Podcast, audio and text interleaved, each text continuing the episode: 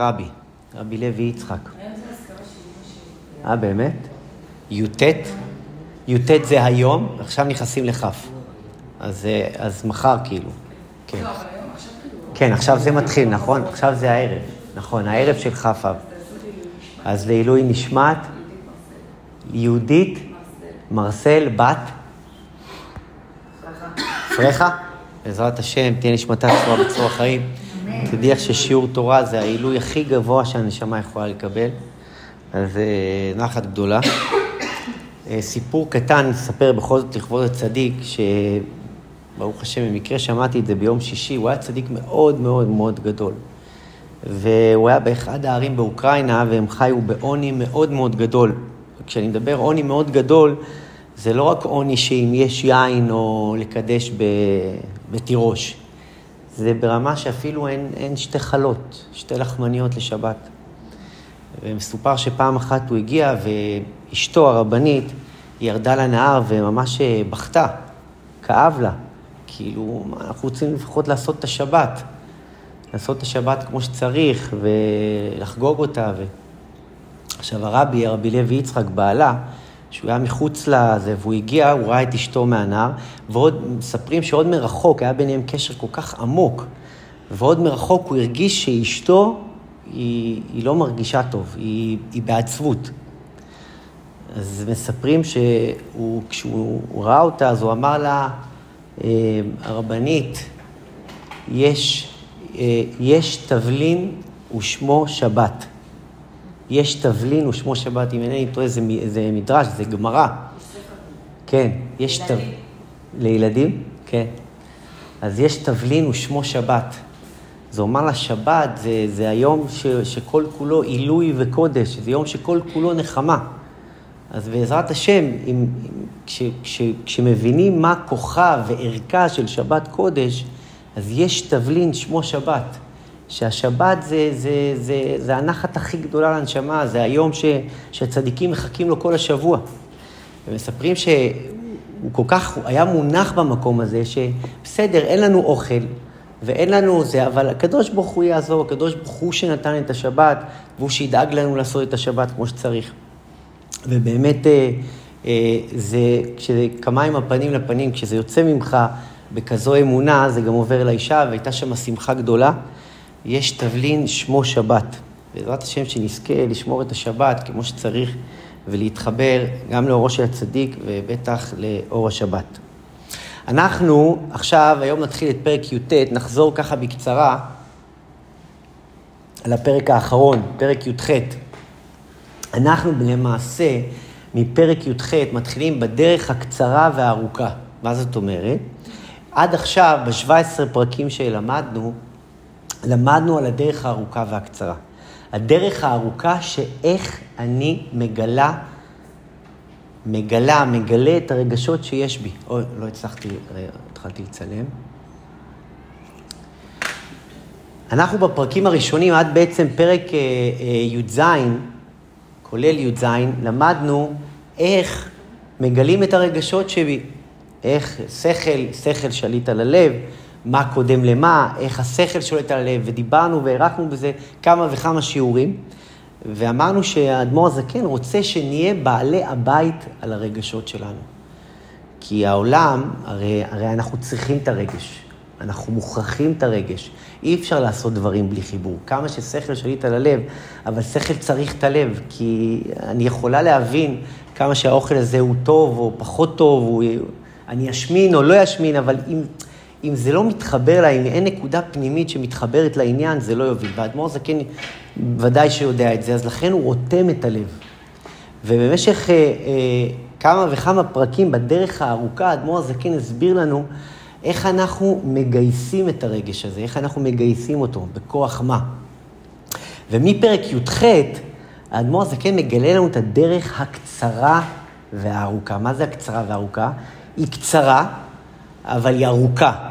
זאת אומרת, הכוחות האלה נמצאים בתוכי, אני לא צריכה לייצר אותם, כמו שעשינו לאורך כל הפרקים הקודמים.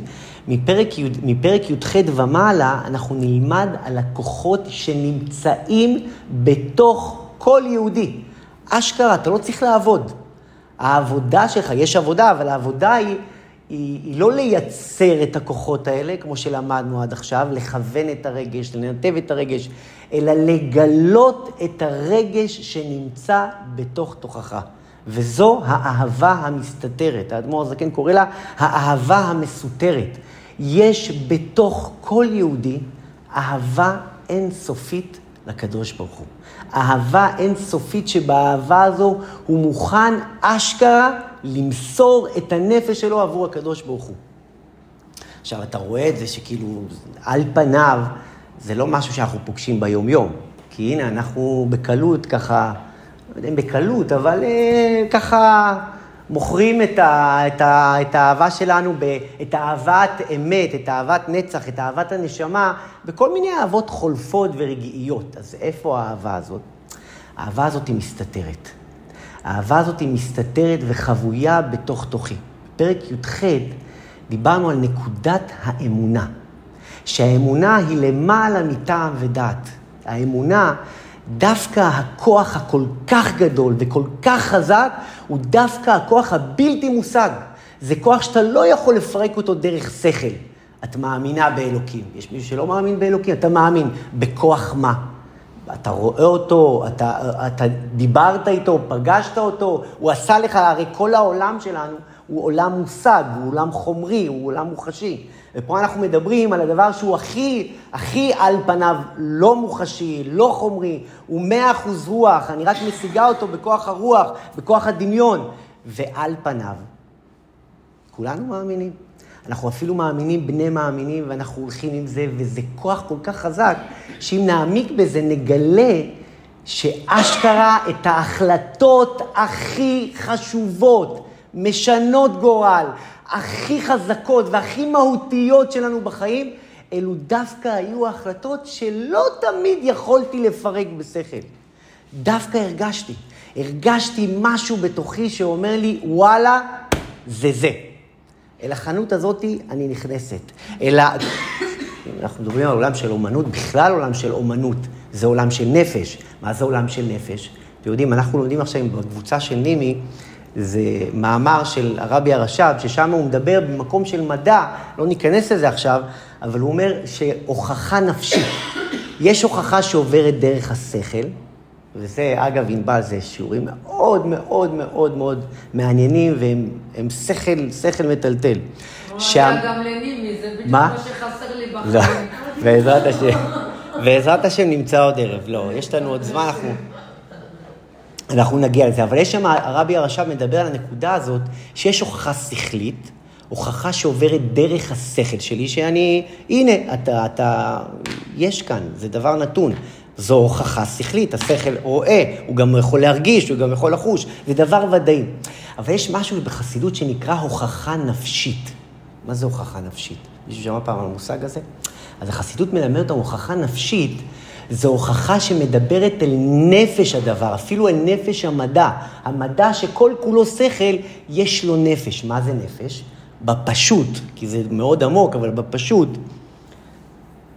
גם הרפואה הקונבנציונלית היום מסכימה שיש נפש. כולנו מאמינים שיש נפש. כולנו, אפילו לא רק שאנחנו מאמינים שיש נפש, אנחנו מרגישים את זה, אנחנו חשים את זה, ואנחנו גם מטפחים את המקום הזה. אנחנו יודעים לו הרבה מקום בחיים. לראיה, אנחנו יודעים שהגוף יכול להיות מאוד מאוד חזק, הוא יכול להיות מאוד מאוד בריא, אבל כשהנפש חלשה, אז מה זה גוף בריא בנפש חלשה וכן ההפך? אה, נפש בריאה בתוך גוף חולה. מה זאת אומרת? גוף, אתה יכול לראות ב-MRI, זה דבר ברור, זה דבר נראה, רופא יכול לפרק לך, להראות לך, הנה פה הלב, הנה פה הזה. נפש, בכל מכשיר שלא תראו, אתם לא תמצאו אותו, אין דבר כזה. ובכל זאת, אפילו המדע, אפילו הרפואה הקונבנציונלית, מתייחסת לזה באופן גורף, יש נפש. וככה גם, ברוכים הבאים. אה, את, אה, דפנה, כן. ברוכה הבאה. אה, אורחת חדשה. הנה, יביאו לך כיסא. אנחנו התחלנו לפני שלוש-ארבע דקות.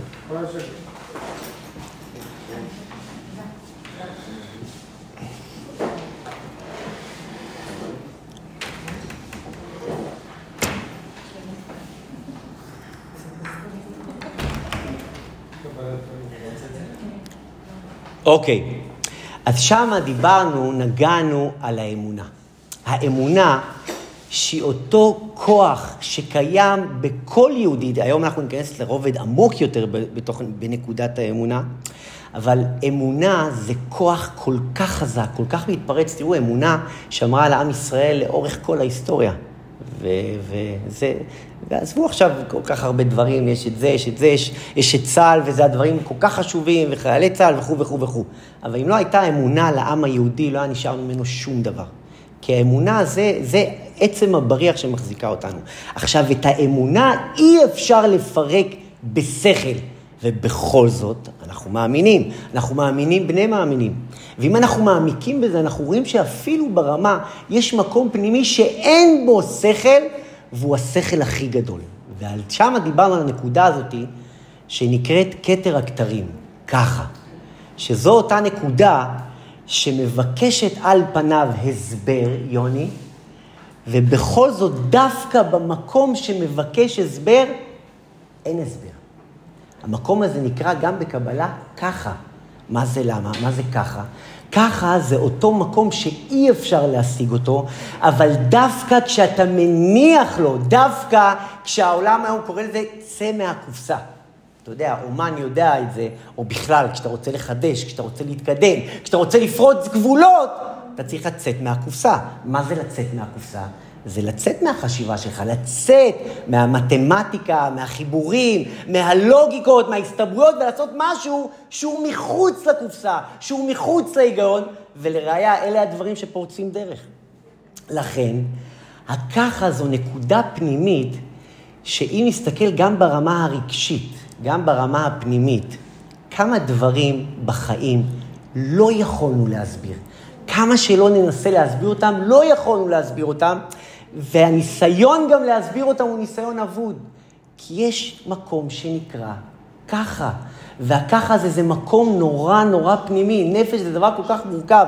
ודווקא כשאנחנו מניחים למקום הזה, ואנחנו מאפשרים לו להתקיים בתוך החיים שלנו, החיים נראים אחרת, ואנחנו מאפשרים לעצמנו להתקדם החוצה. כמו שכתוב, כדי לזרוק, כדי לגלות שכל יותר גדול, אתה צריך לזרוק קודם כל את השכל הקיים. זו נקודה מאוד מאוד פנימית של האמונה, וזו נקודה שמסתתרת בתוכי. והיום אנחנו נדבר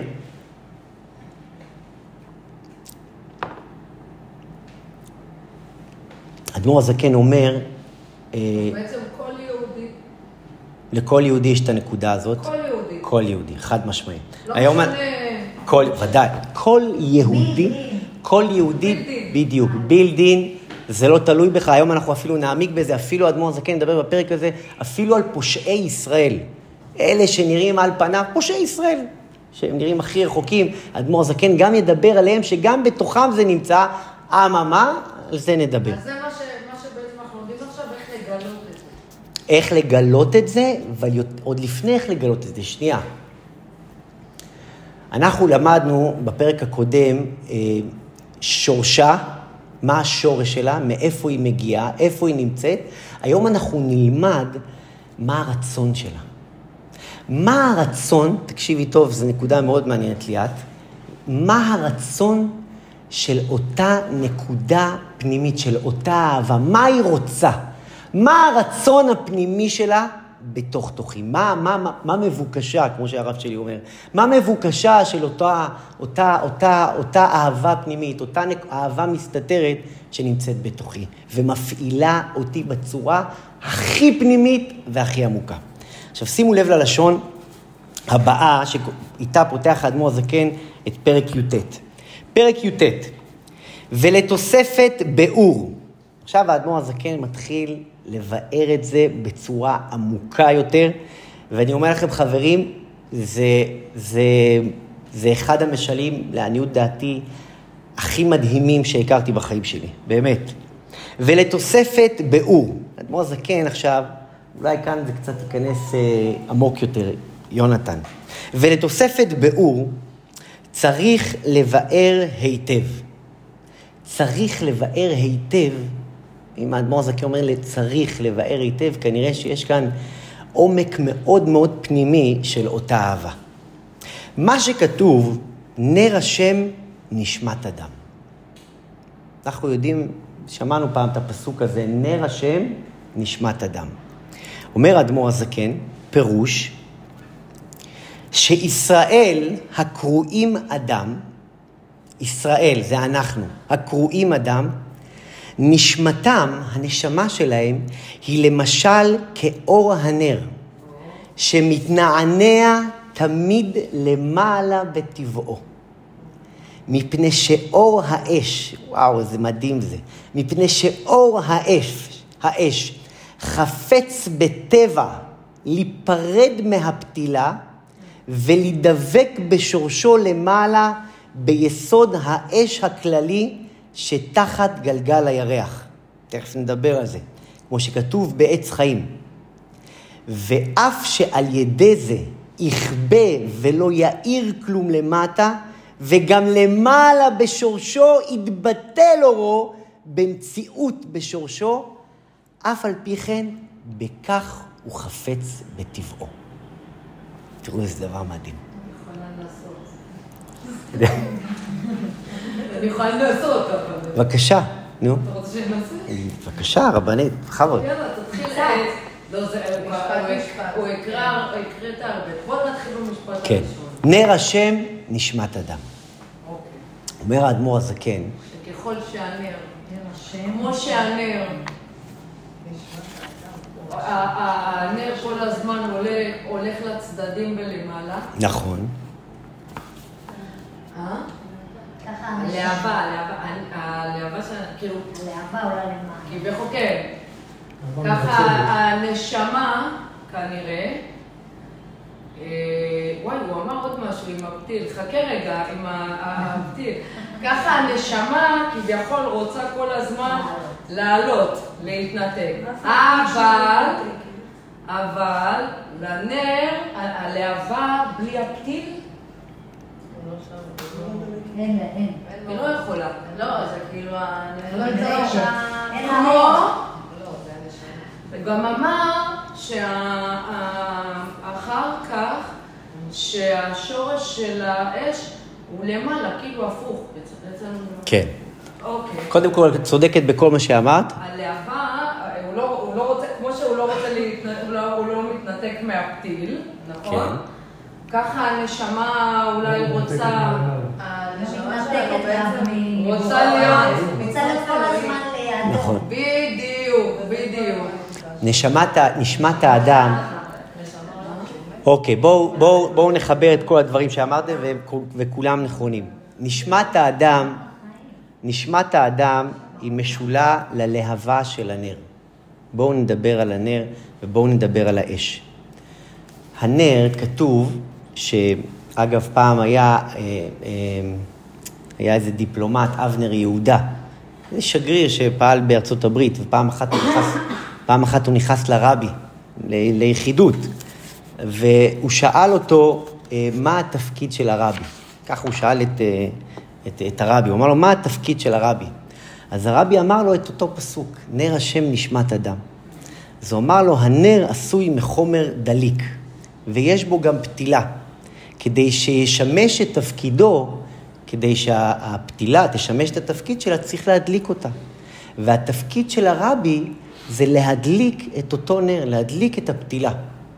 אז הוא, ש, שכן זה התפקיד שלה. אז כשהוא יצא משם, אז אה, אבנר יהודה שאל את הרבי, הרבי, האם הרבי הדליק את הנר שלי? אז הרבי אמר לו, אני נתתי לך את הגפרור, עכשיו זו הבחירה שלך אם להדליק או לא. עכשיו שימו לב, זה משל מאוד מאוד יסודי וחשוב בחסידות. בואו ניקח את הנר. הנר, הנר יש לו את החמר, את השעווה, ויש לו את הפתילה, נכון? עכשיו, כתוב ש... שהחומר, השעווה, זה החומר, החומריות שמתכלה, תכף נראה איך זה מתקשר אחרי זה לנשמה, אבל קודם כל יש את החומר, את השעווה עצמה. אחר כך יש את החומר, זה, זה החומריות. השעווה, הפתילה, הפתילה, זו, זה גוף האדם, זה הגוף שלו. והגוף שלו, כשאנחנו מדליקים אותו עם שמן או עם... זה, אז נוצרת הלהבה. אז כתוב שהשמן שמדליק את אותה להבה, אלו התורה והמצוות. וכל עוד יש שמן שמדליק, שמזין את הנר, הלהבה תתקיים. אם, לא, אם, אם לא יהיה שמן, ככה אנחנו יודעים, ככה הנר עובד. אם לא יהיה שמן, האש לא תתקיים, האש לא תחזיק מעמד. אומר הרבי, האדמו"ר הזקן, בואו נתבונן בטבעה של האש. מה האש רוצה? שימו לב. קודם כל, האש עולה להבה. הלהבה. הלהבה זו האש.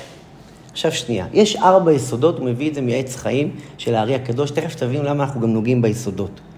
יש ארבע יסודות בעולם שלנו שמרכיבים את העולם כולו, וגם דיברנו על זה בעבר.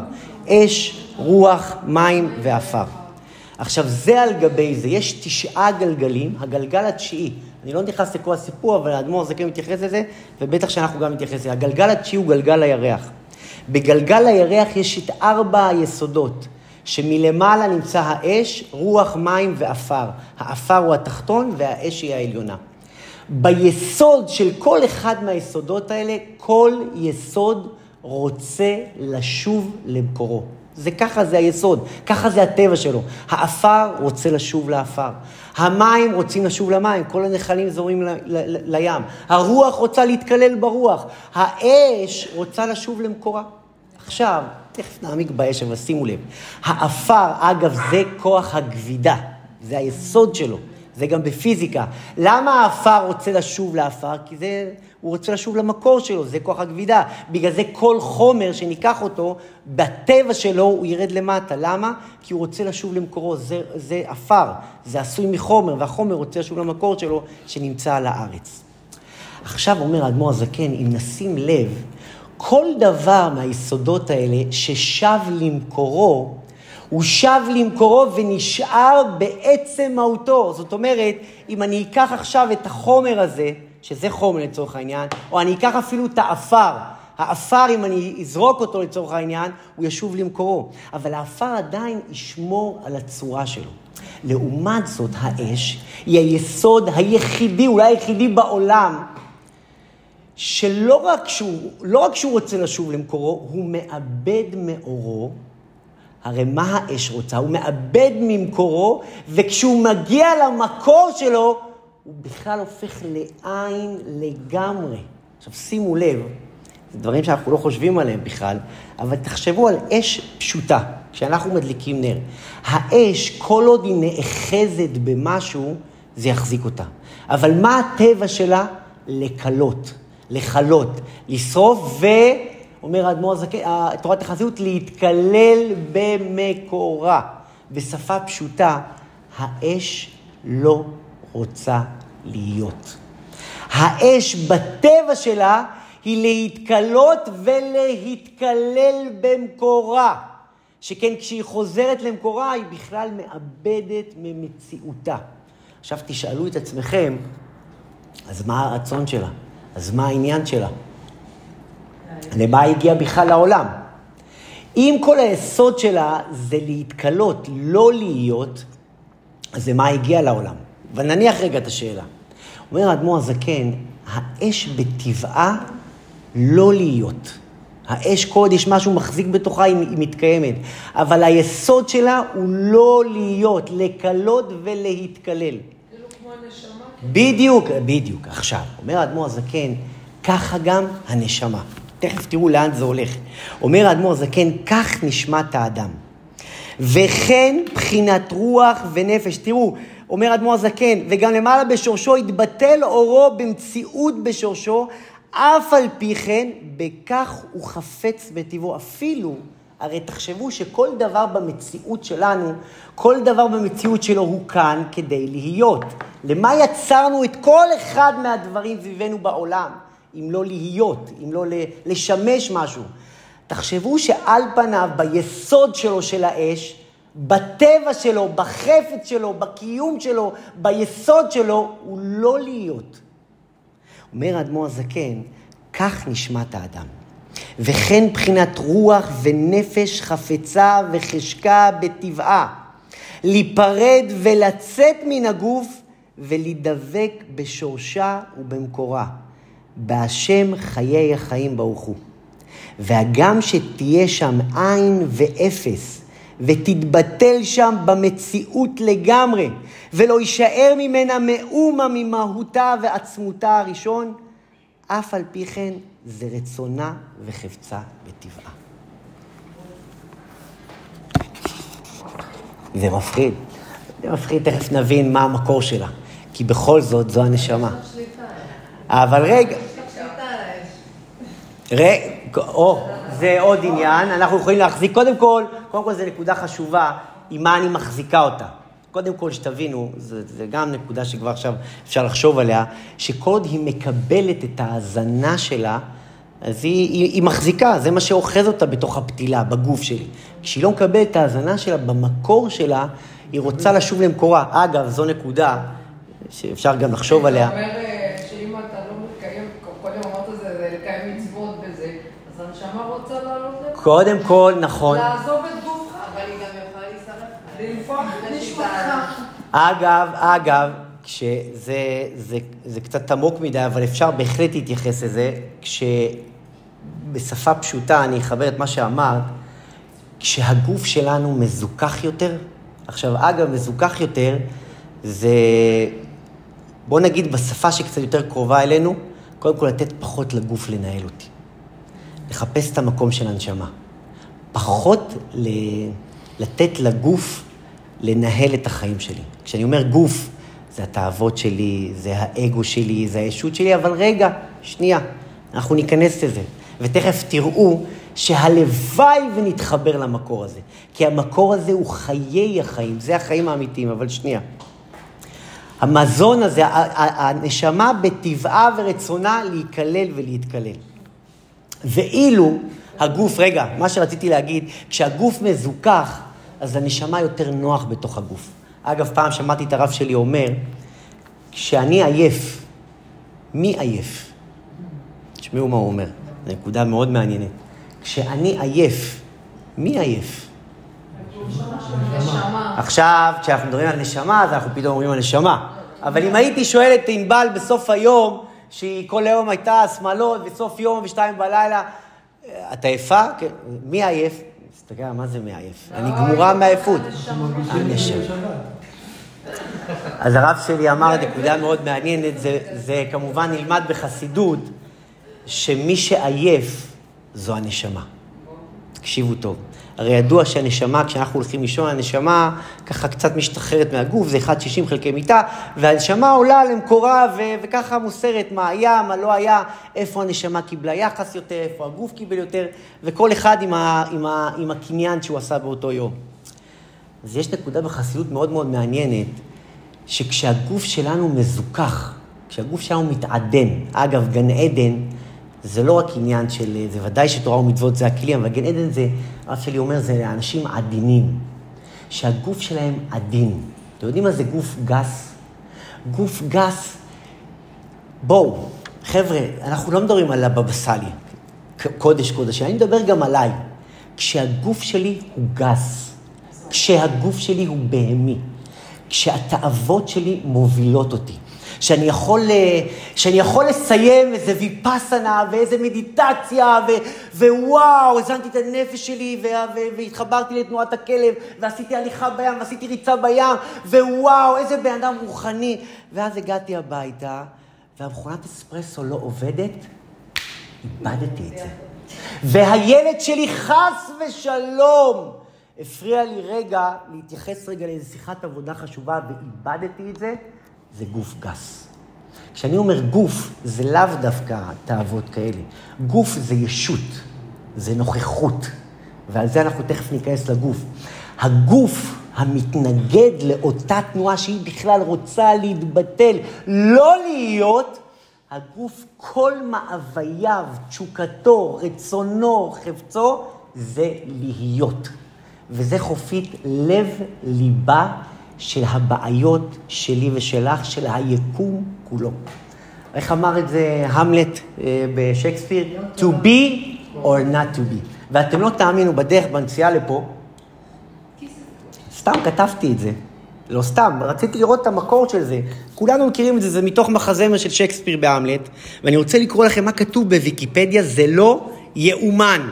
זה המלט, שכתב את זה שייקספיר, זה מחזמר, נה נה נה. עכשיו, תראו איזה דבר מטורף. גם כשלמדתי את זה עם הרב שלי, לא, כי היום ממש בדרך עם אחי קובי, אני סתם כותב את זה בוויקיפדיה, וויקיפדיה כותב ככה.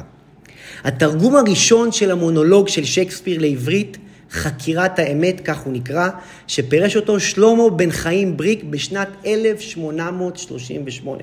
חבר'ה, המלט שייקספיר, to be or not to be. שימו לב מה הוא כותב. ותראי ענבל, זה מטורף.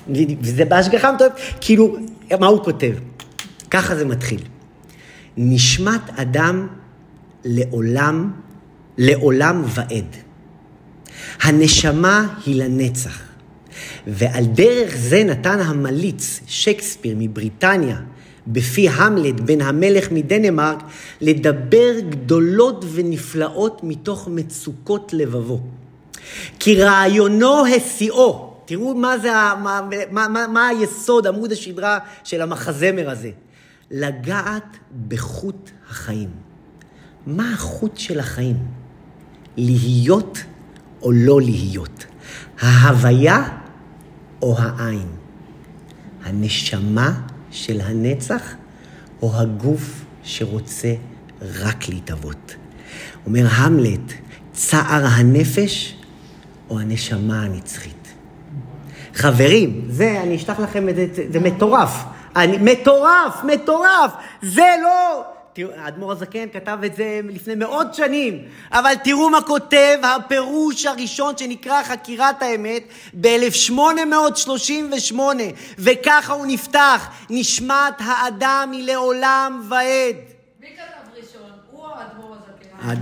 האדמו"ר הזקן, אז תראי. הוא העתיק, נו, הוא כן, העתיק. הוא העתיק. הוא העתיק, אבל, אבל, אבל, תראו מה זה, רעיונו השיאו ליגע בחוט החיים ולפגוע בנפשו, להבין מה אנחנו עושים פה בעולם. חבר'ה, שייקספיר, וואו, הוא רצה לדעת מה? צער הנפש בשינה תמידית ונצחית. וכל המונולוג הוא דיבר מצרות נפשו, להיות או לא להיות, להתהוות או להיות אפס הגוף. הוא השאלה. האם להיות בהוויה או להיות בעין? האם צער הנפש או הנשמה הנצחית? חבר'ה, ותראו מה זה, אותה נשמה, ואנחנו רק בתחילת הפרק, הנשמה שכל עניינה להתקלל, לא להיות. תכף נבין כי מה היא לוקחת. זה לא שזהו, ורגע, הנשמה זה חיי החיים. חיי החיים ברוך הוא. היא הולכת למקור שלה. כי היא יודעת שהעולם הזה, מה זה העולם הזה? היא מסתכלת עליו בבוז.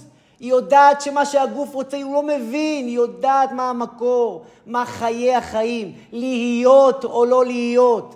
וזה לב ליבו של הבעיה שמובילה את כולנו בעולם. למה?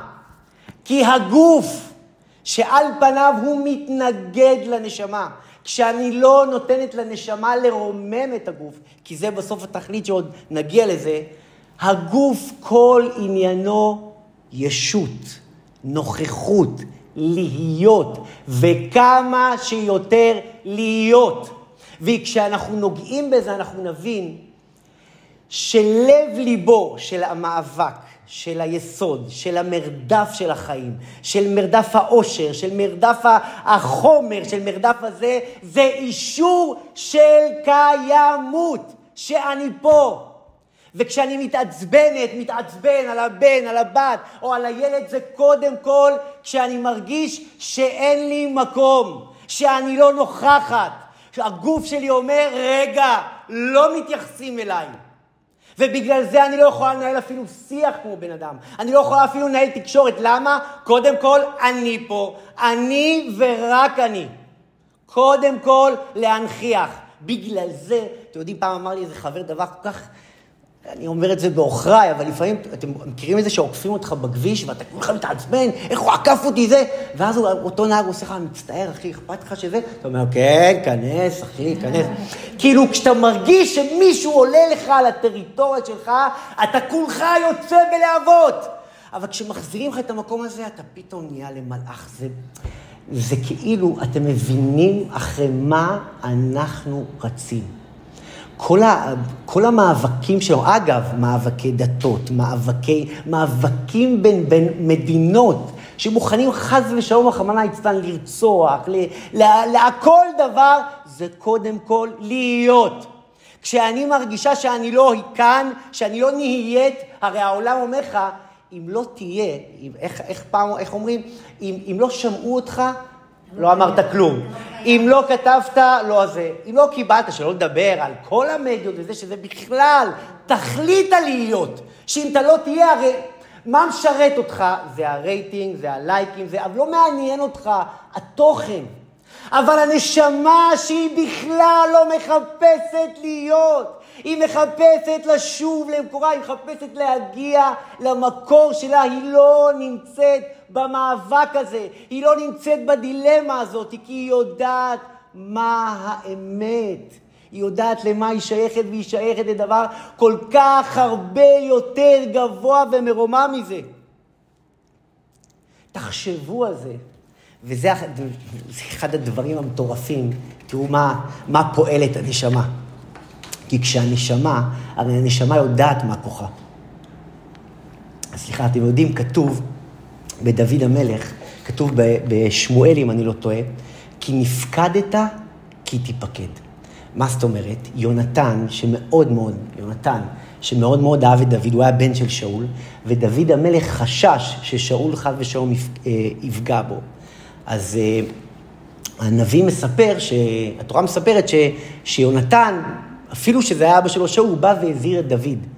אמר לו, תשמע, אה, כאילו, חד ושלום, אבא שלי רוצה לפגוע בך, אז הוא אמר לו, הוא אמר לו, כי נפקדת, כי תיפגע. כך הוא אמר לו, מחר חודש ונפקדת, כי ייפקד מושבך.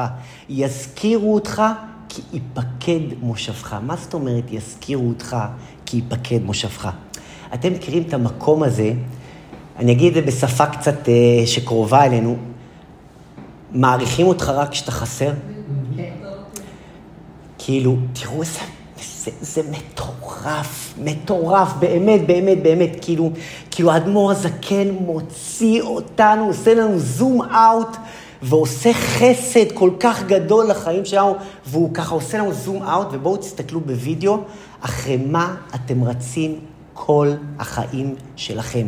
זום אאוט ותסתכלו.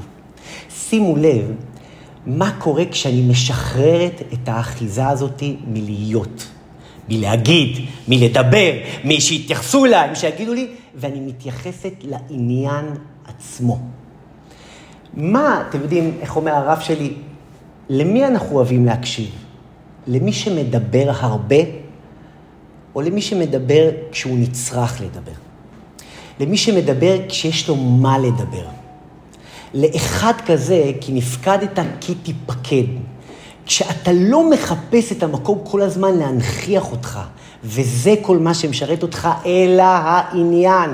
מה שאותה האש מחפשת, את המקור. היא מחפשת לשוב למקורה. חיי החיים ברוך הוא. מה זה המקור שהעניין עצמו מוביל אותך? אתם יודעים, שליחי חב"ד, למה הם הופכים את העולם?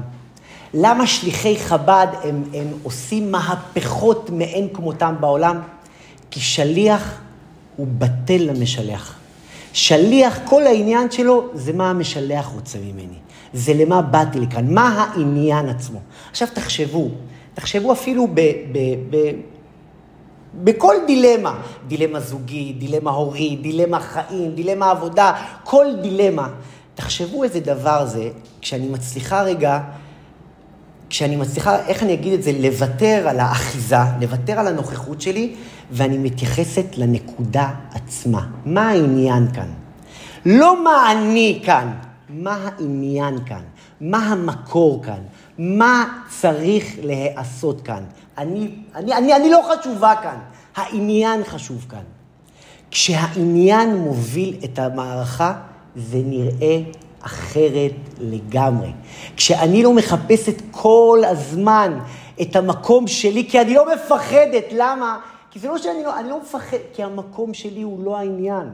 אתם יודעים, אני לא אשכח את זה. כשאני התחלתי ללמוד חסידות לפני 12 שנה, אמרה לי אישה ששינתה את חיי, לא יודע אם שינתה את חיי, אני עדיין בהרבה עבודה צריך לעשות, אבל היא אמרה לי, אחד כללי היסוד, היסוד, היסוד, היסוד בתורת החסידות, שאתה זה לא העניין.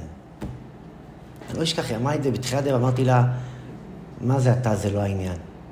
אז כאילו, אז מה אני עושה פה? היא אמרה, כשאתה תזוז ותיתן לעניין לדבר, אתה תגלה גם מה אתה עושה פה. אבל בגלל שאתה כל הזמן מנסה להיות העניין, אז גם אתה לא מצליח להיות העניין, וגם העניין עצמו לא, לא, לא מוביל. האש שכל כולה היא יודעת למי היא שייכת, היא יודעת מי המשלח, היא יודעת מי המקור שלה, והיא מתבטלת אל מקורה. שימו לב, תראו איזה דבר יפה. אגב, האדמו"ר הזקן אומר שזה בטבע. טבע, זאת אומרת שאי אפשר להבין את זה, שכן זה בטבע, זה שם המושאל. שימו לב אם תיקחו נר ליד אש גדולה, שימו לב, תשימו נר ליד אש גדולה, תשימו לב איך הלהבה כל הזמן תמשוך לאש. כל הזמן היא תרצה, למה? כי היא רוצה לשוב למקורה. זה משהו שביסוד שלה. תחשבו על זה כשאני בטל אל המקור שלי, אל המקור שממנו אני רוצה להיות, איך זה נראה. אנחנו, בגלל שאנחנו כל הזמן, סליחה,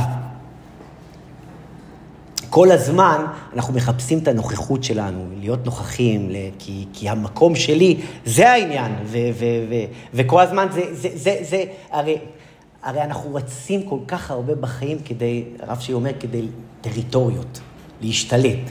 יש לי את זה, ויש לי את זה, ויש לי את זה, ויש לי את זה, ויש לי את זה. כשהטריטוריה האמיתית, זה אגב התנועת נפש של הצדיק, הצדיק לא מחפש את כל זה, הצדיק לא צריך את כל זה, כי הוא יודע מה המקור שלו, הוא יודע למה הוא הגיע ולמי הוא שייך.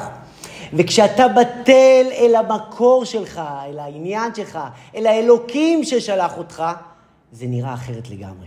אתם יודעים, יש משוררת שנקראת זלדה שניאורסון, היא הייתה מהמשפחה של הרבי, והיא אמרה משפט יפה, ואני רוצה לקרוא לכם את הציטוט שלה. היא אמרה, היא הייתה משוררת מאוד מאוד גדולה, אז היא אמרה, כשאני כותבת את הגיגי ליבי, אני מוצאת, אני מוצאת את עצמי בכתיבה.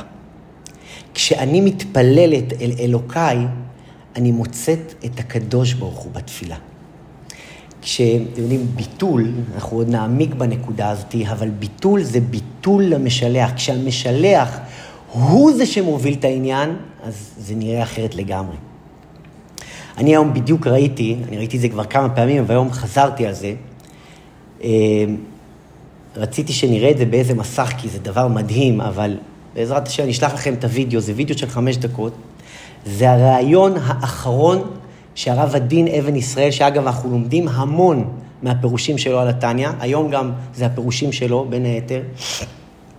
הרעיון האחרון שהוא נתן, זה היה רעיון ממש לפני שהוא נפטר, זה היה הרעיון האחרון שהוא, עוד כשהוא דיבר, והוא מספר, תקשיבו טוב, אני מצטט את מה שהוא אומר. כשישבתי בשנות ה-20 שלי, אתם יודעים, הרב הדין אבן ישראל היה הגאון שבגאונים. הוא פירש את כל התורה כולה, את הכל, את הגמרות, את רש"י, את התניא, את... אין ספר כמעט שהוא לא פירש. אז הוא מספר על הילדות שלו. אז הוא מספר כשהוא עוד היה בן 20. אז הוא אומר, כשהייתי יושב בשנות ה-20 שלי והרציתי בפני מרצים בכירים ופרופסורים, ואני הייתי בסך הכל צוציק, כך הוא אומר. אני מרצה בפני דיקנים, פרופסורים חשובים באוניברסיטה העברית שבירושלים. וזה גרם לי להרגיש את עצמי ילד בן 20 באיזושהי חשיבות עצמית. כאילו הרגשתי כאילו, וואו, אתה... וכשהתבוננתי בדבר, תקשיבו טוב מה הוא אומר. אני אשלח לכם את הרעיון הזה. וכשהתבוננתי בדבר, הבנתי שהם לא רוצים באמת לשמוע את קולי. הם רוצים לשמוע את קולה של היהדות. הקול הזה, מקורו הוא בהר סיני. הוא משתלשל בצינור ארוך דרך דורי דורות ויוצא דרכי. ולפי זה השתעשעתי, אני עכשיו בן אלפי שנים. אז הם הצוציקים, ואני בן כמה וכמה אלפי שנים. השם שפתיי תפתח, ופי יגיד תהילתך. תקשיבו מה הוא אומר. מה אני רוצה? בגיל 91 אומר את זה. מה אני רוצה? להביע את עצמי? קדחת. אתה השם תפתח את שפתיי, אני בטל אליך, אני אגיד תהילתך. הלא אם אני רוצה לשיר, אני מוגבל בכוחותיי. וכשהקדוש ברוך הוא שר דרכי, זה אחרת לגמרי. כל מגמתי בחיי, תראו מה הוא אומר, שהדבר ידבר את עצמו. שהפירושים שלי הם לא להביע את תוכיותי. אני מנסה להיות הצינור של אלפי שנים. המנגינה שלא אני כתבתי אותה. אני כותב עכשיו פירוש לתנ"ך, זו לא דעתי. הבה נעשה דממה. שקט. שקט שבה אני אשמע כמה שפחות. ומה שיישמע לאוזניכם זה קצת מאברהם אבינו, קצת מרחל אימנו. שתשמעו את קולם. קולי לא חשוב. ככל שאנחנו שומעים יותר את עצמנו, אנחנו נהיים יותר חשודים, יותר חשושים, ולפעמים גם יותר קטנים. וזה לא מפני שאני עוסק בענווה, אני שונא שוויץ, אני שונא יומרה. עכשיו תקשיבי, ענבל.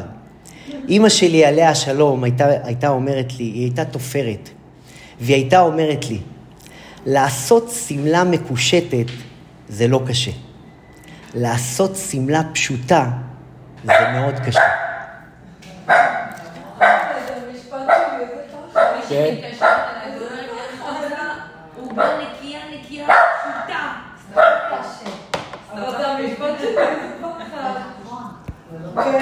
ככה, אימא שלו אמרה לו, היה זמן קצר, היה זמן קצר, תקשיבו טוב מה אומר, אני אשלח לכם את הריאיון הזה, אתם חייבים לראות את הריאיון הזה, והוא מדבר בקול חלוש כזה. היה זמן קצר שהשתמשתי במילים גבוהות עד שהבנתי שזה לא נחוץ לי. מליצות וכדומה, השתמשתי בהם עד גיל 12.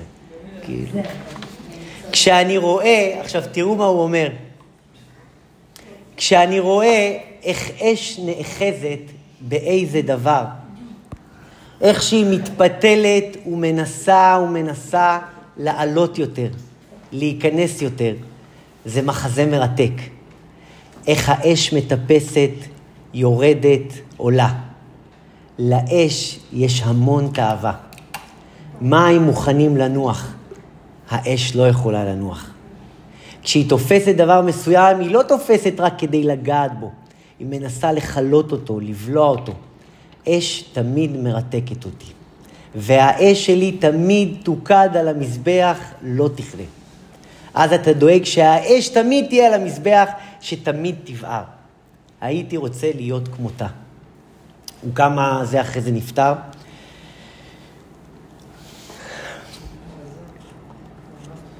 תראו, להיות או לא להיות.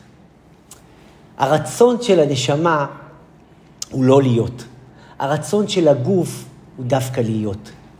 ודווקא המקום הזה שמשחרר את האחיזה מלהיות, מלהשמיע, מזה, דווקא המקום הזה מגלה אותך בצורה הכי נוכחת שיכולה להיות. אמרנו שאתם יודעים, היה שליח שנקרא הרב בר אלעזר, שהוא היה שליח מאוד מאוד גדול, הוא הרב הראשי במוסקבה. אז מספרים עליו שהוא היה מאוד מאוד קרוב לרבי, אבל כמה שהוא היה קרוב לרבי וכמה שהוא היה רב מאוד מאוד גדול ומאוד מאוד נחשב, כשהוא היה בא, כשהוא היה, כשהוא היה בא 770, או בכלל מספרים שהוא היה גם במטוס, הוא היה כאחרון האנשים, הוא היה קם באמצע הנסיעה, הטיסה, מניח ליהודים תפילין, וכל דבר, כל מה שהיה לנגד עיניו, זה הרבי, המשלח. יש משפט כל כך יפה שאומר, וזה יסוד שצריך ל... במקום שאתה לא נמצא, הערך מתגלה. תקשיבו טוב. במקום שאתה לא נמצא, הערך מתגלה. כולם רוצים להיות בכל מקום היום. אתה מבין שזה כאילו הפוך על חברים, במקום שאתה לא נמצא, הערך מתגלה. מה זה נכון? מה זה נכון? זה כמו שאומרים להוקיר את רגליך, שבן אדם שרוצים באמת שיראו כמה יקר ערך. כמה- הנשמה שלך גם זה חסרה. מעבר לנש- לא, גם לא האנרגיה מעבר שלך. לנשמה. זה גם כמו שהשם זה- עובד, זה- שמה, שמה, שמה? כמו שאתה פוגש בן אדם שיושב איתו. הוא מדבר על עצמו, ואני, ואני, ואני, ואני, ואני, ואני, ואתה כאילו מתחיל כזה. לעומת בן אדם שיש לו את השקט שלו, וכל פעם שם את הדבר הנכון בזמן הנכון, ושם כאילו זה מקבל אה, נכון. הרבה יותר אה, סתם. לפעמים רק כשאתה האלה. זז, באמת מבינים מי אתה וכמה אתה. גם זה. ומה הערך שלך, ומה באמת... אה, דווקא המקום הזה, שאתה לא נוכח לכאורה, אתה הכי נוכח. דווקא אותו מקום שאתה משחרר מהאחיזה הזאת, מהמקום הזה להיות, מהנוכחות הזו. הרבי פה, האדמו"ר הזקן ממשיך ומדבר, שזה ההבדל היסודי בין, בין, אה, בין, אה, בין טומאה לקדושה. שכן הטומאה, כל היסוד שלה זה להיות, זה בחינת יש. והקדושה, כל הבחינה שלה זה לא להיות. עכשיו, אני אגיד לכם, כאילו, אני חושב... מה? זה גם העניין הזה של לשחרר, כאילו, שאתה מבין שאתה לא שולט בשום דבר, וכאילו הכל, הכל מאת השם, אז כאילו אתה מזיז את עצמך מהתמונה, והכל אה, פשוט... קודם כל, קודם כל, קודם כל, זה בהחלט להזיז את עצמך ולהתרוקן מחשיבות עצמית. זה, אתם יודעים, היה פעם איזה, אני לא זוכר אם סיפרתי את הסיפור הזה, על התרוקנות, ש... כי תחשבו על זה רגע בשפה פשוטה, לא ניכנס, כי האדמו"ר הזקן מדבר פה בלשונו, והוא נכנס לחיות רצו ושוב וכו' וכו' וכו'. אבל תחשבו רגע על, על, הרי אנחנו עוד מעט נצא החוצה לחיים האמיתיים ו, ונחשוב על זה רגע ב, ב, בשכל רגע של... הרי כל הרצון הטבעי שלי זה להיות, להגיד, לדבר, לעשות, להיות נוכח. זה כל הרצון שלי. איך אפשר לוותר על המקום הזה? איך אפשר, כאילו, על פניו, כאילו, לוותר על הנוכחות שלי? הרי כל הנוכחות שלי זה כל העניין. כי כאילו אני אומרת, באנו לפה לחפש משמעות, האדם מחפש משמעות. ומצד שני אומרים לנו, תצמצם מעצמך, תצמצם מעצמך, אתה זה לא העניין, אתה זה לא העניין. זה נורא. העניין הוא העניין. זה יותר לסנף. העניין-? ככל שאנחנו כביכול, קח עכשיו, סתם, בקטע של חומרי, סתם, סתם, כן. קח קופסה עכשיו, קח קופסה. הקופסה הזאת עכשיו נמצאת בה, נמצאת פה. תוציא את הקופסה מפה, תוציא את הקופסה. מה נשאר? הריק. נכון. זה זה מה שאני רואה עכשיו. הריק הזה יכול להתפוצץ בהרבה יותר תוכן. אני אגיד לך משהו, אני אגיד לך משהו. אני אגיד לך משהו בשפה פשוטה. אני אגיד לך משהו בשפה פשוטה. מה שמפריע לנו הרבה, מה שמפריע לנו הרבה בחיים, זה לא העניין, אלא המקום שלי. כשאני מרגישה שהמקום שלי לא קיבל מקום, זה, זה מזיז אותי הצידה. אני, אני, אני אתן לך דוגמה. לצורך העניין, אה, תחשבי על דבר ש... תיקחי כל סיטואציה בחיים, מה העניין, מה חשוב בה, ו, ולמה הרבה פעמים בסיטואציות מסוימות, נגיד נפגעת, נגיד לקחת את זה, אה, זה, כי הוא אמר לי, כי הוא לא חשב עליי, כי הוא לא התייחס אליי, כי הוא לא זה, כשבסוף העניין הוא, איך אני אגיד את זה? תראי, יש, יש, יש עניין עכשיו, לא יודע, אני נותן את זה סתם כדוגמה. כן, בבקשה. הזמנו אורחים. כן, אוקיי? כן.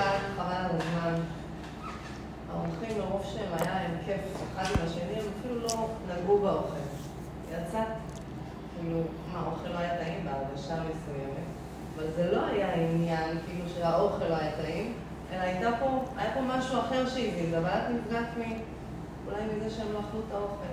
מהעיקר שלך, שזה לא היה העיקר שלהם, הביחד הזה.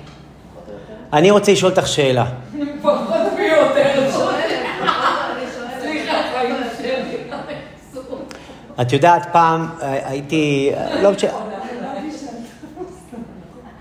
אני אגיד לך משהו, אני אתן דוגמה שלא לא רץ לי זה, אבל הייתה לי איזושהי דוגמה עכשיו, שפעם באיזשהו שלב בחיים, לא משנה, היה, איזה, היה לי חבר שהיה לו מסעדה. ואז הוא סיפר לי שיש לו עובד ערבי, שהעובד הזה הוא, הוא תותח על, והוא מחזיק את המטבח, והוא עובד רצח, והוא מוציא מנות פצצה, והוא עובד כמו ארבע טבחים, אבל הוא אומר שהוא עלה עליו שכל חודש הוא גונב לו כמה קילו של בשר. עכשיו, הוא ידע, תקשיב, תקשיב מה הוא אומר. הוא ידע שאם הוא ידבר איתו, זהו, הוא חותך. כאילו, הוא עוזב את הזה. אז הוא אומר, חשבתי על זה, הוא אומר, חשבתי על זה, אני יודע, הוא אומר, חשבתי על זה, כמה הוא גונב, אבל כמה הוא מחזיק לי את המטבח, ועשיתי את החושבים, והבנתי ששווה לי ה-10 קילו שהוא גונב, לעומת ה-100 קילו שהוא מוכר לי בחודש, זה מה העניין? העניין למכור, העניין זה להוציא את המנות, העניין זה שהמטבח תפקד, כן, גונב, נכון, זה גונב, נכון, כן, רווח מולטי, אני נותן את זה כדוגמה קצת לקרב, תכף זה יתקלף עוד. עכשיו מה, בדרך כלל, מה, הוא גונב אותי? גונב אותי, הוא לא מתבייש אחרי כל הפרנסה שאני נותן לו, אחרי כל זה, אני גונב. עכשיו יש משמרת, הנה נזכרתי, זה נימי פעם אמר את זה, בשיעור הזה. הוא אמר, עכשיו יש משמרת, עכשיו יש 100 אנשים בכניסה למסעדה. עכשיו אני מנהל המסעדה, ואני מחכה לאחד הברמנים שדפק לי עכשיו את כל, העבודה, סליחה על הביטוי, את כל העבודה בבר, ואני יודע שזה, ויש לי עכשיו 100 אנשים במסעדה שאני צריך לדעת איך אני מכניס אותם, ואיך אני מושיב אותם, והמלצרים, והאוכל, והזה והזה. והנה נכנס הברמן החוצפן הזה וזה. עכשיו, אני בא- באופי שלי רוצה להיכנס בו ולשלוח אותו לאלף עזאזל, סליחה על הביטוי, ושיחזור שלוש נקודות, ושזה, קודם כל סלק אותו, שיבין שפעם אחת וזה. עכשיו, מה העניין? מה העניין? רגע, זה לא רק לספור ולהירגע, שנייה. העניין עצמו, מה העניין? עכשיו יש שעה, שעתיים של זמן, אני צריך אותו? כן. אני צריך אותו. זה העניין. עכשיו, בשביל שהעניין יוביל, אני צריך לזוז הצידה, וזה לא קל. כשאני כועס, כשאני עצבני, בטח כשאני לחוץ, לא אכפת לי ולא רואה זה שהגוף שולט, אגב. כשהגוף מוביל. הגוף מוביל, רגע, הוא הראה לי? כשהגוף מוביל, אדמו"ר זקן קורא לזה רשע ברשות ליבו. הלב מנהל את כל העסק, הוא יפסיד את כל העסק, יגיד לכולם, הוא לא רואה באותו רגע. באותו רגע זה הגוף, רוצה להיות. אותו בן אדם אמר לו, זוז, אתה לא פה. הוא הרגיש שהוא לא נהיה, שאין לו מקום בתור מנהל מסעדה, אז הוא ייקח אותו הצידה, יעזוב את כל המאה אנשים בכניסה, את כל הזה, והוא בעל הבית, ייקח אותו למטבח ויצעק עליו ויבייש אותו ויגיד לו לך הביתה, הוא דפק את הסרוויס, עשה את כל המסעדה, לא, מה העניין? אלא אם כן האינטרס... עכשיו. קחי את זה, בדיוק. האינטרס, זה לא רק אינטרס, העניין. עכשיו, קחי את זה לכל מקום. אם תבודדי, אפילו ויכוחים, אפילו דברים שהם, שהם הם, אה, בינו לבינה, בינך לבין הילד שלך, אם תבודדי את העניין עצמו, מה העניין? העניין עכשיו שלא יודע מה, איך, הנה אתמול היה לי משהו עם רינת, עם הילדים וזה, וכאילו, דיברנו על זה שהבית צריך להיות בית שמח. אז בסדר, אז יש, פה הוא לא עשה את זה כמו שצריך, פה הוא לא זה, ופה הוא אכל יותר מדי, זה... מה העניין? העניין שהבית יהיה שמח. עכשיו אתה רוצה להתווכח איתו שהוא הלך, לקח תשלום כזה. עכשיו, אני נותן את זה כדוגמאות, כ... כדוגמאות פשוטות, אבל כשאתה בשליחות, בואו ניקח את הדבר אה, שהרב שלי מדבר עליו הרבה. שליחות, אני יכול להגיד את זה, אני שליח קטן, אני רואה שליחים גדולים. שליח מתמודד כל יום, כל היום, עם אתגרים של להזיז את עצמו הצידה ולהסתכל לעניין. אתה יכול לבוא לשיעור, ואין אנשים. אתה יכול לבוא לשיעור ווואלה, הפכת והתכוננת וזה, באו ארבעה אנשים. אתה יכול לבוא לעשות שיעורים ואין פרנסה. אתה יכול לבוא ו- ולהפוך את העולם ואתה מרגיש ש... ובכל זאת, שליחים הופכים את העולם. למה? כי הם יודעים מה העניין שמוביל אותם. הם יודעים, הם באים בכוח המשלח. את מבינה מה אני אומר? חופית. עיקר וטפל, אפשר גם להגיד. עיקר וטפל. קודם כל, ודאי שזה עיקר וטפל. ודאי שזה עיקר וטפל, אבל זה להבין... לא, זה תמיד, תמיד, תמיד להבין את העניין. תמיד להגיע אליו, לנקודה של העניין, ולא על כל... כשאני, אני, אני אסכם את זה ככה, לקראת הסוף אני אסכם את זה ככה. אגב, נגיע לזה גם בפרק ל"ב, שהוא פרק, הוא, הוא עצם העמוד השדרה של התניא. כשאני מתחברת לרוח שלי, לנשמה שלי, אני לא צריכה נוכחות. כשאני מתחברת למקור הרוחני שלי, אני לא צריכה את הגוף. לעומת זאת, כשאני מחפשת את הגוף שלי, והגוף שלי זה כל מי שמשתלשל ממנו, הישות שלי, הנוכחות שלי, האגו שלי, החומר שלי, אז כל הזמן זה יהיה התנדנד בין אני כאן או לא כאן. מתייחסים אליי או לא מתייחסים אליי. הנשמה לא מבקשת את זה, לא, לא רק שהיא, לא רק שהיא, זה לא שהיא לא מבקשת כי היא, היא, היא, היא לא... כי היא יודעת מה המקור, היא יודעת מה חיי החיים, היא יודעת מה החיים האמיתיים. היא מסתכלת בבוז על כל העולם הזה. אתם מבינים מה אני אומר? כן. מישהו לא מבין? את רוצה להסביר משהו? כן, את מסכמת, אז בואי תקראי לנו את הסיכום שלך. בואו נסכם את זה. חברים, בואו נסכם את זה. פרק י"ט זה הנשמה, נר השם נשמת אדם. הנשמה, כל עניינה זה לא להיות, לשוב למקורה. משהו שהוא הפך כל דבר בעולם. שכן כל דבר בעולם רוצה להיות נוכח, רוצה להיות קיים, רוצה, הוא צריך את הטריטוריה שלו. מה שאין כן, הגוף, הגוף רוצה להיות, הגוף מבקש נוכחות, הגוף מבקש להיות. תורת החסידות מלמדת אותנו שדווקא המקום הזה, שאתה משחרר את האחיזה הזאת, שאתה משחרר את המקום הזה מלהיות, ואתה בטל אל העניין עצמו, אל המקור עצמו, אתה הכי נוכח. אתה הכי נשמע. קולך נשמע דווקא כשאתה, דווקא כשאתה משחרר את המקום הזה מהאחיזה. כשאתה משתחרר מהמרוץ ונותן לעניין אה, אה, להוביל. הזכרנו את הרב הדין, הזכרנו את האש, ובסוף, רק לסיכום, התכלית היא לא לא להיות, זה להיות או לא להיות. התכלית היא בסוף להיות נשמה בתוך גוף. שכן הקדוש ברוך הוא הוריד את הנשמה מגנזי מרומים לתוך הגוף למה? שתפעל בתוך הגוף ותרומם אותו. כי בסוף, בסוף, בסוף הרעיון הוא לרומם את הגוף שלי. שהגוף שלי יהיה קצת יותר מעודן. אנחנו לא רוצים לפרוש מהגוף, אנחנו רוצים לעבוד יחד איתו, לרומם אותו. קוראים לזה רצור ושוב. זה הנשמה שמרימה את הגוף למעלה, היא רוצה לשוב למקורה, אבל היא חוזרת אל המקור שלה, אה, אה, סליחה, אל, אל הגוף שלה, שכן זו התכלית שלה, להיות בשוב, להיות בתוך הגוף. לחיים, לחיים, לחיים, ושבעזרת השם אה, נזכה לזכור את המקור. לחיים, לחיים.